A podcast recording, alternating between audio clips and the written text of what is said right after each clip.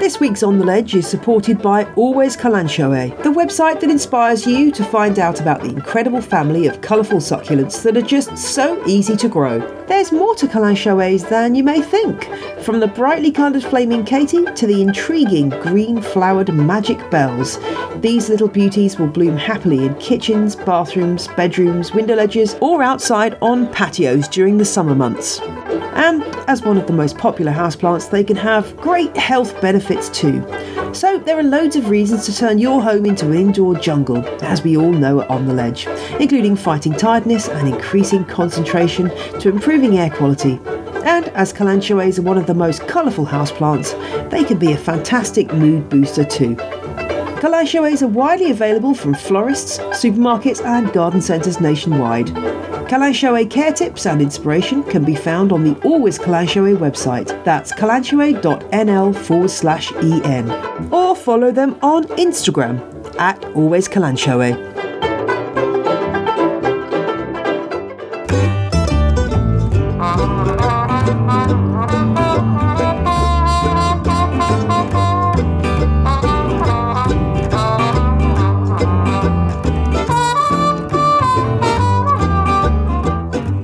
Well, missed my Marantas. It's episode 90, and I'm feeling finety. Ooh, that didn't really work, did it?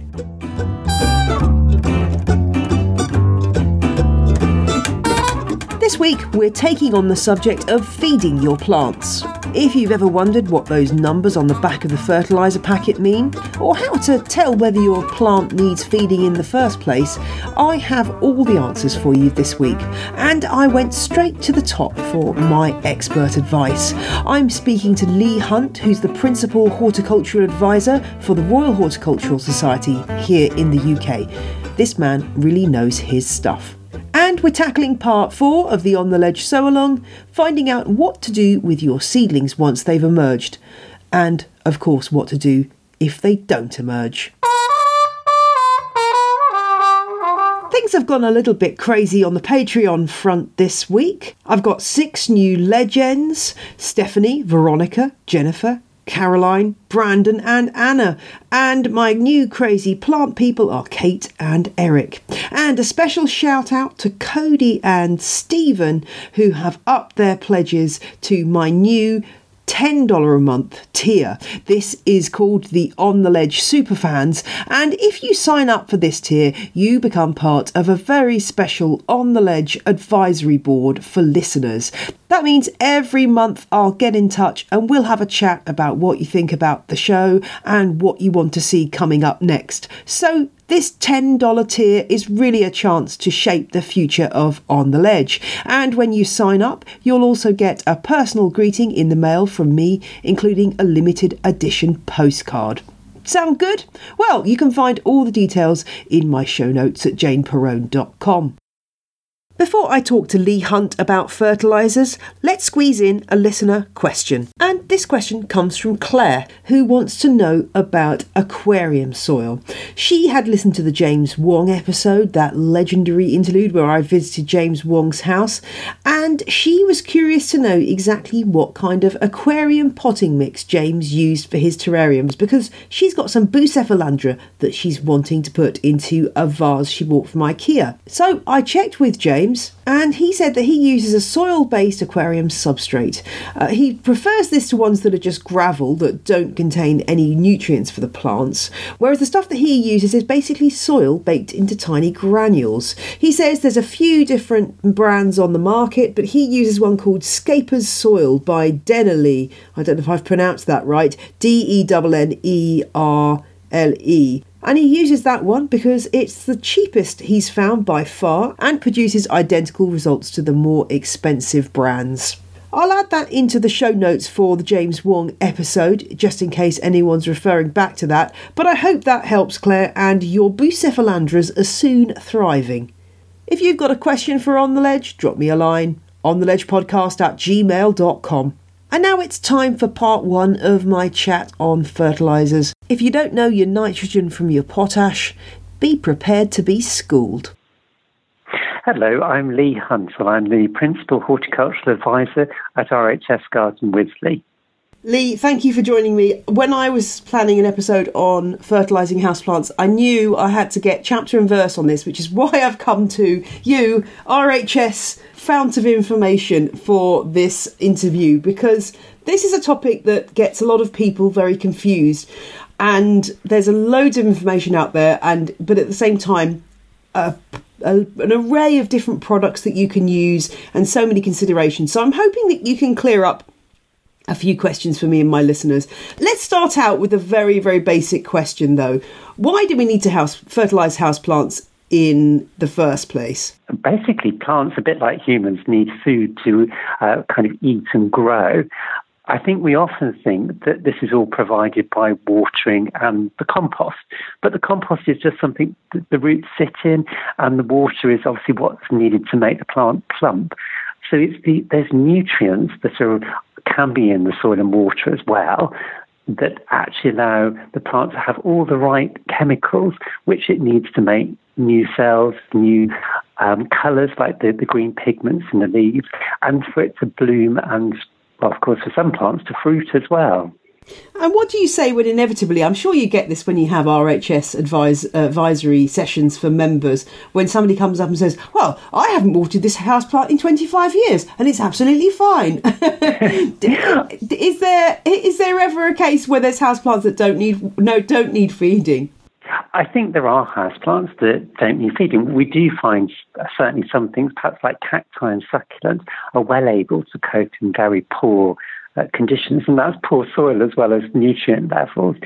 But, but a lot of plants will do better and will flower better if they have got good available nutrients. And indeed, some will look rather sick over time, um, and that's often shown by yellow leaves or um, other kind of poor stunted growth if they're not getting what they need. Are there any risks of giving too much fertilizer? Do we, you know, when you do it, overdoing it as opposed to underdoing it? Yes, there's always risks. Um, it's interesting because uh, certain plants will show this more than others, but as a general rule, to start with, it's try and just stick to the instructions on the packet.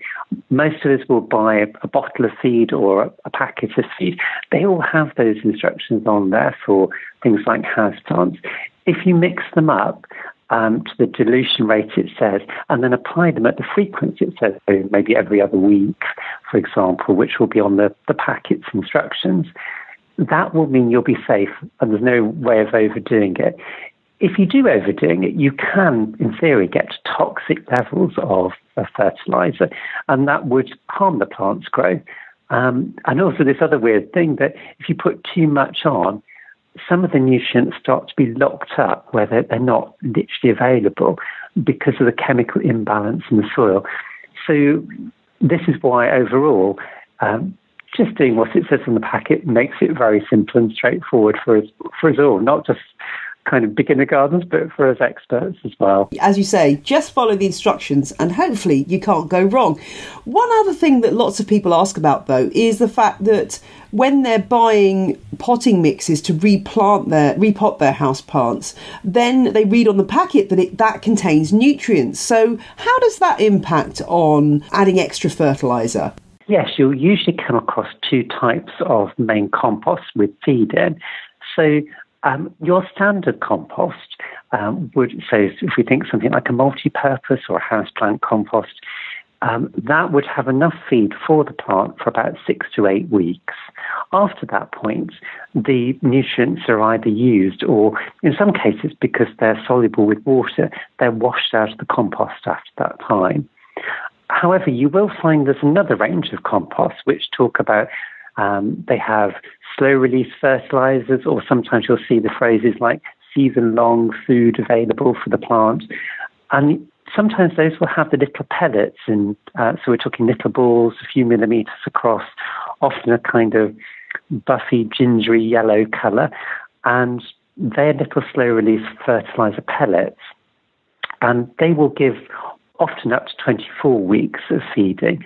So that obviously saves on the labour of feeding uh, for that period. But after that time again, you would need to carry on feeding with another houseplant food that you add into your water. I always think it's a little bit unfair that those little balls of houseplant feed uh, consist of, of uh, are in that particular colour because sometimes when I've had compost outside, I've had slug eggs that look very much like those little balls, and you don't want to get those two mixed up. but um, I, have also seen them bright blue ones as well, actually. Uh, and there is a tip, you know, the, the slug eggs are often um, much paler, whitey cream in colour. And snail eggs as well will get dropped in little clusters, um, but when you poke them, they'll break apart. Whereas if it, it happens to be a fertilizer pellet, that will be nice and firm and in a, a, sort of held together, stuck together cluster. So yeah, if you get unstuck, um, that's one way of telling them apart. Oh, that's handy to know. The worst thing is finding slug or snail eggs on houseplants, of course, because that's really not something you want on your no, indoor plants, but it, it does, does, happen. happen. um, so let's go drill a little bit deeper into the actual makeup of houseplant fertiliser. What are the main nutrients a houseplant needs, and, and does that vary according to the type of plant that we're talking about? It does vary, um, but most plants will need three main nutrients. So we've got nitrogen, potassium, and phosphorus. Now, nitrogen is to help good leafy growth and good general growth. Potassium is for flowers and fruit, and you'll sometimes hear that referred to as potash. And then phosphorus is good for root growth. And really, all feeds will have some of those main nutrients in different levels um, in them, and that will mean that you get good general growth there is, you will find that certain seeds, like you will hear phrases like tomato seed and indeed citrus seeds, are very high um, in particular elements. So, citrus, we put in a lot of nitrogen because else they go a bit yellow. They, they need the nitrogen to make good green growth. Whereas um, things we want to flower well, we go for one that's higher in potassium. Now, the, if you're often it'll say this on the pack, you know, for good balance for you, good general growth, and that will do for most houseplants. But if you want something specific, um, to, and you're finding, say, your citrus plant is looking a bit yellow, that is where the advantage of going to a citrus feed comes in. We'll be back with Leigh shortly to talk more about fertilisers, but now let's hear from the other company supporting On the Ledge this week. This week's episode is supported by KiwiCo, bringing hands on projects to your door for children aged 0 to 16 plus. The great thing about KiwiCo is that every crate comes with absolutely all the things your child needs to complete a really cool project that makes learning fun, with no need to rush out and buy craft materials. KiwiCo has hundreds of different crates to choose from, each centred around a different aspect of science, technology, engineering, art and maths. Visit kiwico.com slash on the ledge and get your first crate free. Just choose your line of crates and get them shipped monthly, and you can cancel or pause your plan at any time. My 11 year old loved her doodle crate, which is aimed at 9s to 16s who love to be creative. She got to make a felt succulent garden and model her own clay characters. And she told me, The best thing is, Mum, you don't need to worry about me overwatering it. Change the way your child plays with KiwiCo. That's K-I-W-I-C-O dot com slash on the ledge for your first crate free. Kiwico.com slash on the ledge. And now back to Leigh. We've talked about nutrients, but what are micronutrients? Yeah, the, the, micronutrients are interesting. So, as the name suggests, they're in minute quantities in our houseplant feeds, um, but they're really important. Things like things like magnesium at the centre of the chlorophyll molecule, and chlorophyll, of course, is the green pigment in plants. So, if we don't have the green pigment in the leaves, then you start to see that yellowing. And similarly with things like iron as well, that's part of the making the plant green. So a lot of feeds will just have a little bit of micronutrients. Um, and when you look on the, the packets, you'll often see the the main nutrients, so nitrogen, potassium and phosphorus listed as NPK and it'll give a ratio. And then underneath you'll see in little writing, um, often you've got these other micronutrients. So that the fertilizer manufacturers have often thought very carefully for gardeners and have already included these in. So uh, again, in most cases, you don't need to worry too much.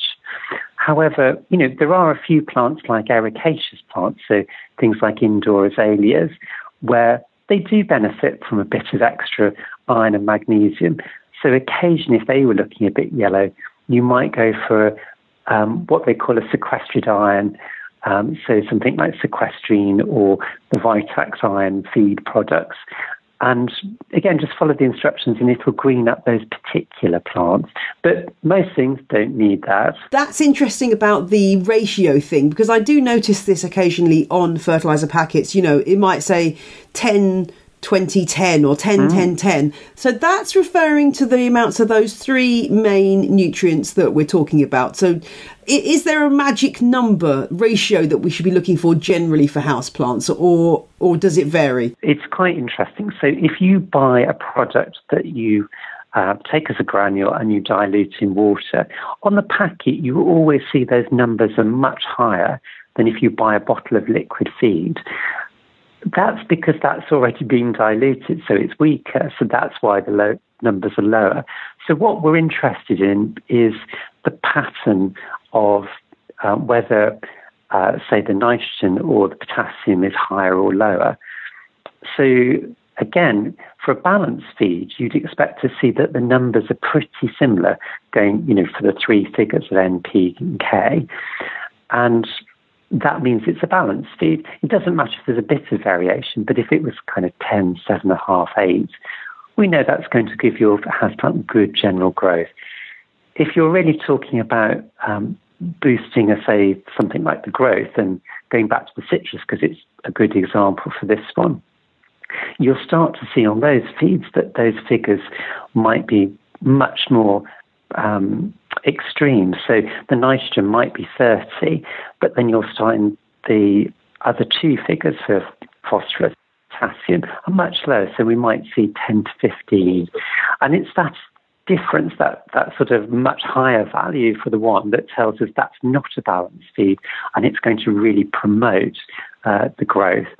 So too hung up on the individual figures, just look for that general pattern and think whether it's higher in one thing rather than being a balanced feed. Oh, that's really useful because I did have a question from a listener called Sarah. She said she's got plants that call for a balanced fertiliser and she's got some fertilisers that are 10 10 10 and others that are 20 20 20 and she's got both. I was wondering which does she use. Well, of course, mm. from what you're saying, she can use either because they're both balanced and that's probably to do with the dilution. Yes, absolutely right. They're both balanced, and it probably is the dilution. And at the end of the day, the plants can't read the labels, so um, they don't read to see whether it's a tomato feed or a houseplant feed or an outdoor container feed.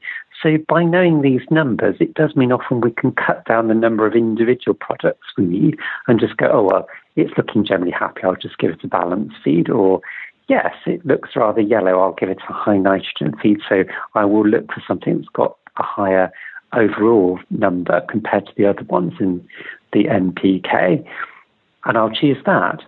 Um, so it, it does mean that it is personal choice what products you choose, um, but knowing these facts sort of frees frees you up to make your own choice and often makes it a lot cheaper because you're not buying so many different things. Oh, I see. That makes perfect sense. Uh, so, leading on from that, there are a huge number of choices of products on the market just just for houseplants alone, mm. from sort of the slow re- release granules we talked about to bottles that you stick in the soil and they slowly release to ready diluted feeds. Are there any? Is is it really just a matter of personal choice which suits you better? Or is there any one with a distinct advantage? I think overall, yes, it probably is personal choice. I think to try and make some sense of it, though, I think if you want a long-term feed where you don't have to do have to remember to feed, then mixing in some slow release granules at the time of planting is a good way. So that's kind of category one. Then I'd have just a general feed for sticking on my house plants. So um, that could be a container feed I use in the garden, something like Miracle-Gro. It could be a houseplant feed like Baby Bio. Um, it could be a seaweed feed if I was being an, an organic gardener. Those would all give me general balanced feed. So most of the time I'd use that. And then I would tend to only have think about two specific feeds, and that would be citrus, again, because it's higher than anything else in the nitrogen if I had citrus plants. And then orchid feed as well, because that's the opposite. It's very weak, and you don't want to put too many. Um, all these chemicals are classed as mineral salts, and if you get too much on your orchids, um, it doesn't do them much good. So that just makes that very easy. But other than that, um, it, it's hard often to say why you would go for anything more specific um, unless you're being really keen or um, you want to take away all the this kind of worry when you're in the, the garden centre and go, oh, I've got an African violet, I'm going to go for an African violet seed. And you know that that's one way of just taking out confusion and the panic about what do I do if you're thinking I can't understand all these labels on the hoof. Do that, but otherwise, those main groups to think about. And you alluded there to organic fertilisers. I did get a question from John asking about whether there is an organic option for feeding houseplants. Can you just explain for those of us who are not really aware of the distinction here what dis- distinguishes an organic fertiliser from a non-organic one and and are there options for houseplants in the organic world yeah absolutely so the organic feeds tend to be naturally derived and they tend uh, I think to give them the sort of most valid organic status, they tend to be approved by the Soil Association. So this is where you will find things like the seaweed feeds um, or bottled products you can buy in garden centres that um, automatically come with that status. They have good micronutrients as well as um, good levels of the major nutrients. The only thing I would say about seaweed is it, it does smell a bit like um, seaweed on a beach at the end of the day uh, if it kind of gets a bit cooked in your house. So just be aware that um, it, it's not bad a bad smell, but it just has a little bit of an odour. Um, you can, of course, consider making your own um, fertilizers as well, and this is where you would take handfuls of something like comfrey and you would soak them in water. Um, and after a few weeks, they'll become stewed and brown and gloopy, and then you would dilute that uh, concentrate that comes off at about 10 to 1. Again, though, because it's rotten organic matter, it does come with a bit of a smell. So um, it's great for outdoors, great for vegetables, but I'm aware that some people might not be so keen on that in the, the house.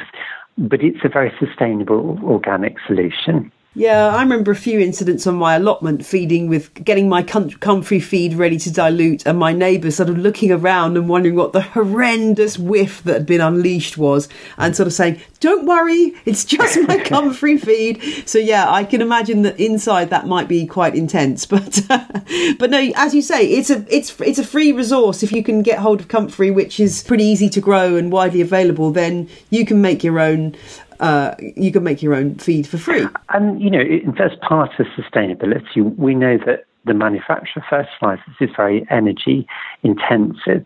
So, as you're saying, don't overfeed, do use them as instructed, and that will keep your carbon footprint down as well. One other thing that I've heard people suggest in terms of trying to feed sustainably is putting worm casts from wormeries onto their houseplants. I'm rather uh, wary of that on the grounds that you're likely to introduce, uh, accidentally introduce some uh, wormery, uh, wormery worms into your pots. Is is that a sensible idea? It's not necessarily a bad thing because they're still going to be living in there, um, eating decaying organic matter and improving the general soil structure by aerating with their tunnels. And the worm compost itself does have quite a bit of nitrogen in, so it will certainly boost growth. I think the thing just to remember is that if you're putting it on as a top dressing or a layer around the top of your plant, just be careful not to heap it up around the crown of the plant or the base of the woody stem, um, because that would potentially rot it. So you want to put it on in a bit more of a donut ring around the top of the, the pot, and leaving the centre free. Perfect. And once we've decided that we definitely do need to fertilise, uh, what's the best way of getting the timing right on this and remembering to do it in the first place? And should we be doing it year round or only sticking to the summer months? Often plants need feed when they're in growth. So typically with house plants, that's between March and roughly September or early October. So that's the key time to feed. I think really, and then in the winter, um, you don't really need to feed very much because they're not in a lot of active growth. And that's where, if they started to show any signs of leaf yellowing or um, they're a bit stunted, only feed at that point. And then that way your uh, feed is going to be used by the plant and not applied at a time when basically it's not used and it's most likely to be washed out um, in between the uh, the waterings, washing it, uh, the nutrients out of the compost when it's not going to be taken up. Well, is there anything else, Leigh, that we should be thinking about when it comes to fertilising? We've covered loads of great ground there, but is there any other other tips you've got on this front? Yeah, actually, um, it sounds odd because it's nothing to do with fertiliser at all, but that's choice of compost.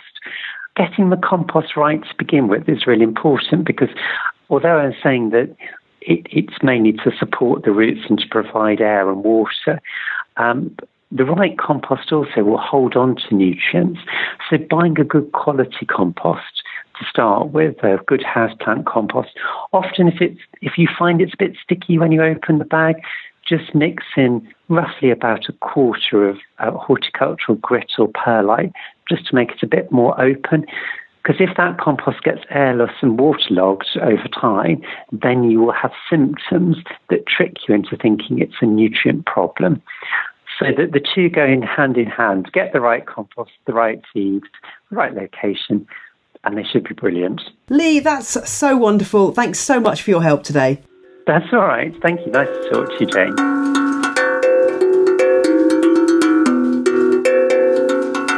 It's on the ledge so a long time, and it's part four. And I have some very exciting news. We have germination. I repeat, we have germination. So the seeds I sowed only a week ago are already germinating. Well, at least two of them. So they are my Gibbaeum pubescens subspecies shandii have already germinated. If you're not familiar with this particular plant, it grows wild in South Africa on rocky outcrops, and it's a succulent plant with tiny little hairs on the leaves. That's what the pubescens part of the name means. And once it's mature, it produces lovely, bright pink daisy like flowers. So that's something to really look forward to. And I've also had some signs of life from my mystery mix of greenhouse and conservatory plants from Chiltern Seeds. There's a few little tiny seedlings already up on that particular seed tray. So I'm waiting now on the rest of my sowings, and in fact, I've got lots more sowing to do. And you lot have been extremely busy too. Elaine has been posting on the Facebook group about her gerbera, which are now pricked out into individual cells. We'll be talking a little bit more about pricking out shortly. And she's got around 60 plants, so that's a good result, Elaine. And she's also got germination on her coleus and mixed cacti. Also on the Facebook group, Abby is seeking some advice on how to grow the bat flower. That's Tacca chantrieri. This is a plant which looks like something, well, it's a kind of plant plant that I imagine a vampire grows, with these incredible flowers that are gothic and dark and dramatic and weird looking. Uh, just the kind of thing that I like to grow. So she's been asking some advice over on the Facebook group, and lots of people have been offering that up. Over on Instagram, Two Dead Clams has got some black velvet rose geraniums. Coleus Rainbow Mix and Cactus Mix from Ferry-Morse Seed. And she's delighted by how quickly the cactus seeds are popping up with the aid of a heat mat. And Andy Schenkel, who is Blandroid on Instagram, has been growing Aloe polyphylla, and I think this is probably one of the most popular on the ledge sow along choices. He says so far they've proven very quick and easy to start from seed. And Andy, I'm really wishing that I'd got some Aloe polyphylla seeds now because I'm feeling very left out. Foliage Queen on Instagram has joined the OTL sow along welcome. She's decided to go with mini greenhouse pots because it was easy and she was feeling lazy. I totally understand. Um, she's sowing Calathea lutea and also cordyline seeds. I really like to know where she got her Calathea lutea seeds from because that sounds like a really interesting thing to grow. Also, on the advice front, Kelton on the Facebook group is looking for any advice on growing the gout plant, Jatropha podagrica. This is one of those lovely caudiciform plants with a really fat stem at the base. So, if anyone has any advice on growing this plant from seed, please do drop a line to Kelton on the Facebook group. Sasha has been going nuts with her seed sowing. She's sown everything from coleus to cordyline to the black bat flower already mentioned, to rhamacora or the China doll, and some saved grapefruit and lemon seeds. So she's really got her OTL sow along game on. Well done, Sasha. April has been sowing Morning Glory, a fancy pants variety from Chiltern Seeds, and she is very impressed by the seed leaves or cotyledons of this plant. She, they're absolutely enormous. She's posted a picture on the Facebook group. She calls them the Frankenstein of seed leaves. That sounds like it's worth growing just to see that. Not much action on Twitter this year, so come on, listeners, use the hashtag OTL Sow Along to put up a tweet or two about what you're sowing this year. Because, of course, not everyone's on Instagram or Facebook, and this helps spread the word to a slightly different audience. And in fact, whatever medium you're using, that OTL Sow Along hashtag will help me to find your post and give it a mention in the show. Part four is the final official part of the On the Ledge Sow Along in terms of information in the episodes, but I will continue to keep updated with what you're up to. And I'm thinking that maybe we do another recap in a few months to see where everyone's at. So please do continue to share what you're up to. And now let's talk about your seedlings. Let's presume, for, to start with, that you've got some germination and your seedlings are already up. If you're looking at your seedlings and thinking, oh, they're looking a bit pale and a little bit tall and a little bit wobbly, that probably means that they're not getting enough light this is the moment where you really need to be maximising the amount of light available to your seedlings. Obviously, the lo fi way to do that is just to move them to your very sunniest windowsill. If that isn't enough, then you need to be looking at grow lights. You can buy really cheap grow lights, as we've discussed on the show before, from various online sites and from IKEA if you happen to be in the UK and Europe. And these can be positioned pretty close to the seedlings. Unlike bigger plants, they do need a lot of light, so you can have have them quite close to the ceiling level. Just a few centimetres above will be absolutely fine, but do keep an eye on your plants and make sure they're not getting too frazzled. Another thing you can do to maximise light is do a bit of a DIY job with some cardboard and some aluminium foil, or as you call it in the US and elsewhere, aluminum foil. So sorry, I just must say here, for all clarity, it's aluminium. You're all wrong. It's aluminium. It's got an I in it. It's aluminium. Thank you. End of rant. So, yes, you get your foil, let's just call it foil for the sake of arguments, and that's wrapped around a piece of cardboard, and you can make that into a kind of a triptych shape. So, you've got three sides to it around your the back of your seedling tray, uh, behind where the light's coming in, and that will actually bounce light back towards your seedlings to actually maximize the light that they can be getting. So give that a try if you're worried they're not getting enough light. If your seedlings don't look like that, if they're looking sort of chubby and green and wonderful, then that's all good. It probably means they are getting enough light. Once they've all germinated, or you reckon that germination is, is close to three quarters, then that's the time to start thinking about letting a bit more fresh air into that container by lifting off the propagator lid or the piece of plastic or glass or whatever you've had on top to allow some air circulation. Stroking those seedlings every day sounds ludicrous, but stroking those seedlings every day will help to strengthen them up in nature, naturally, seedlings would be exposed to a bit of a breeze, and that, in the process of moving those seedlings, does strengthen them.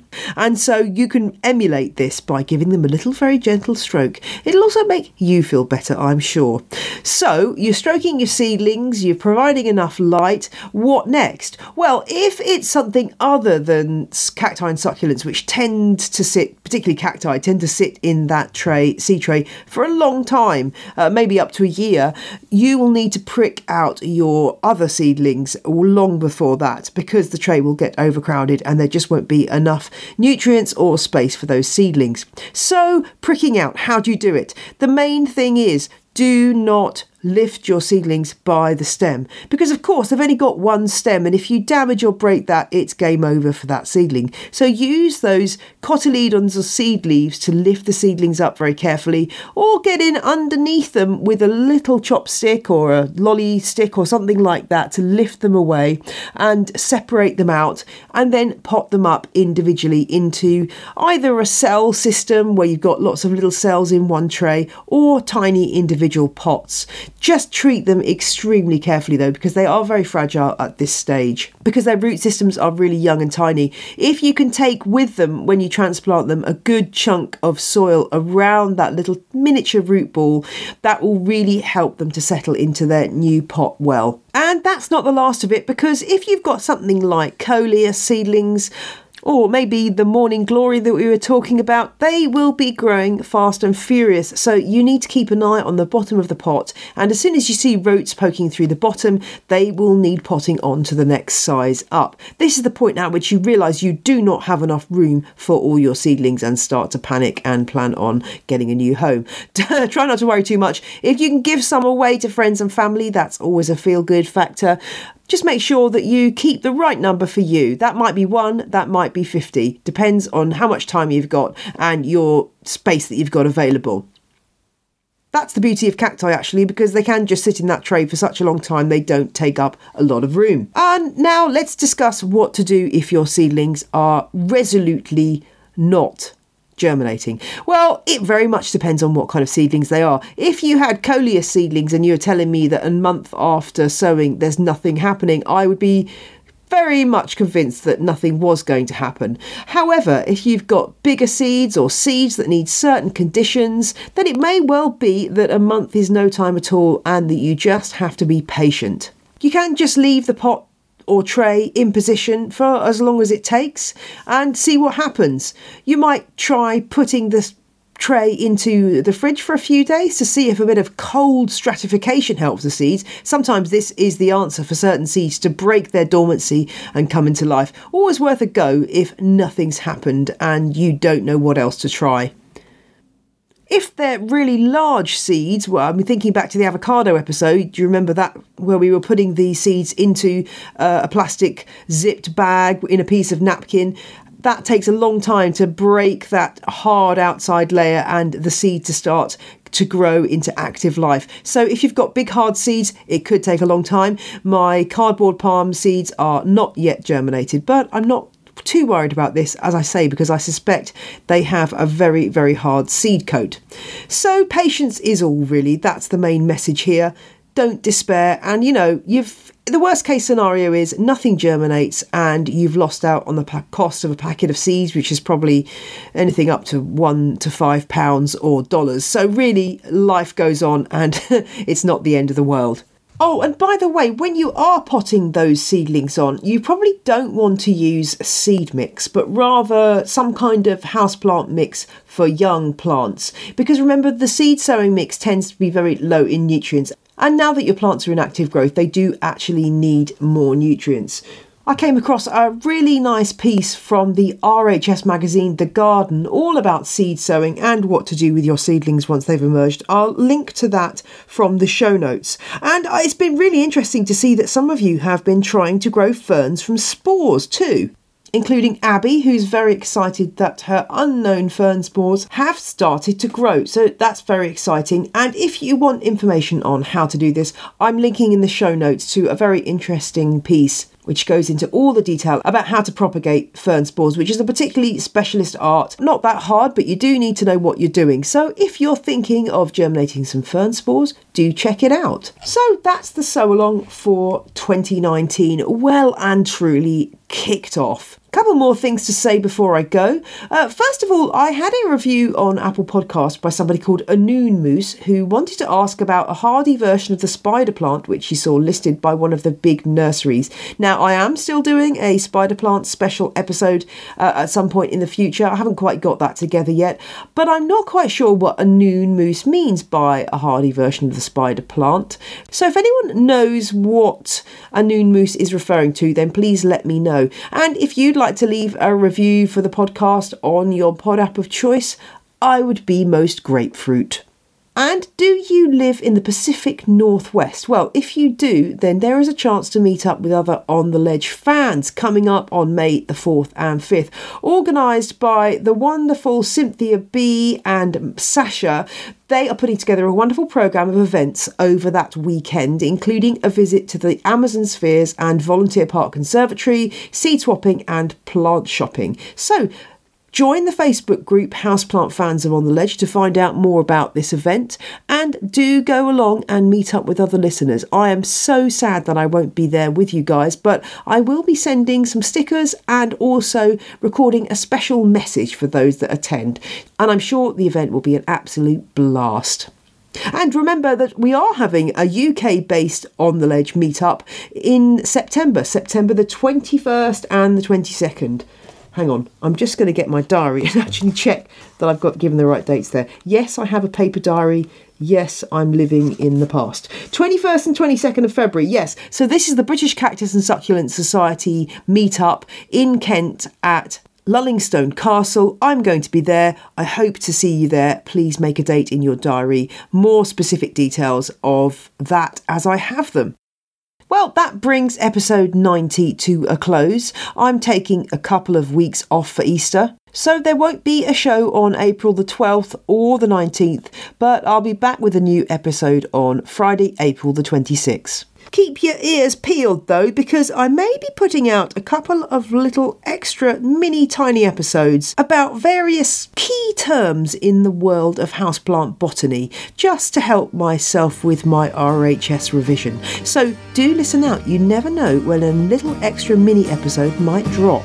Until then, I'll see you on Friday, the 26th of April, plant friends. Take care. Bye bye.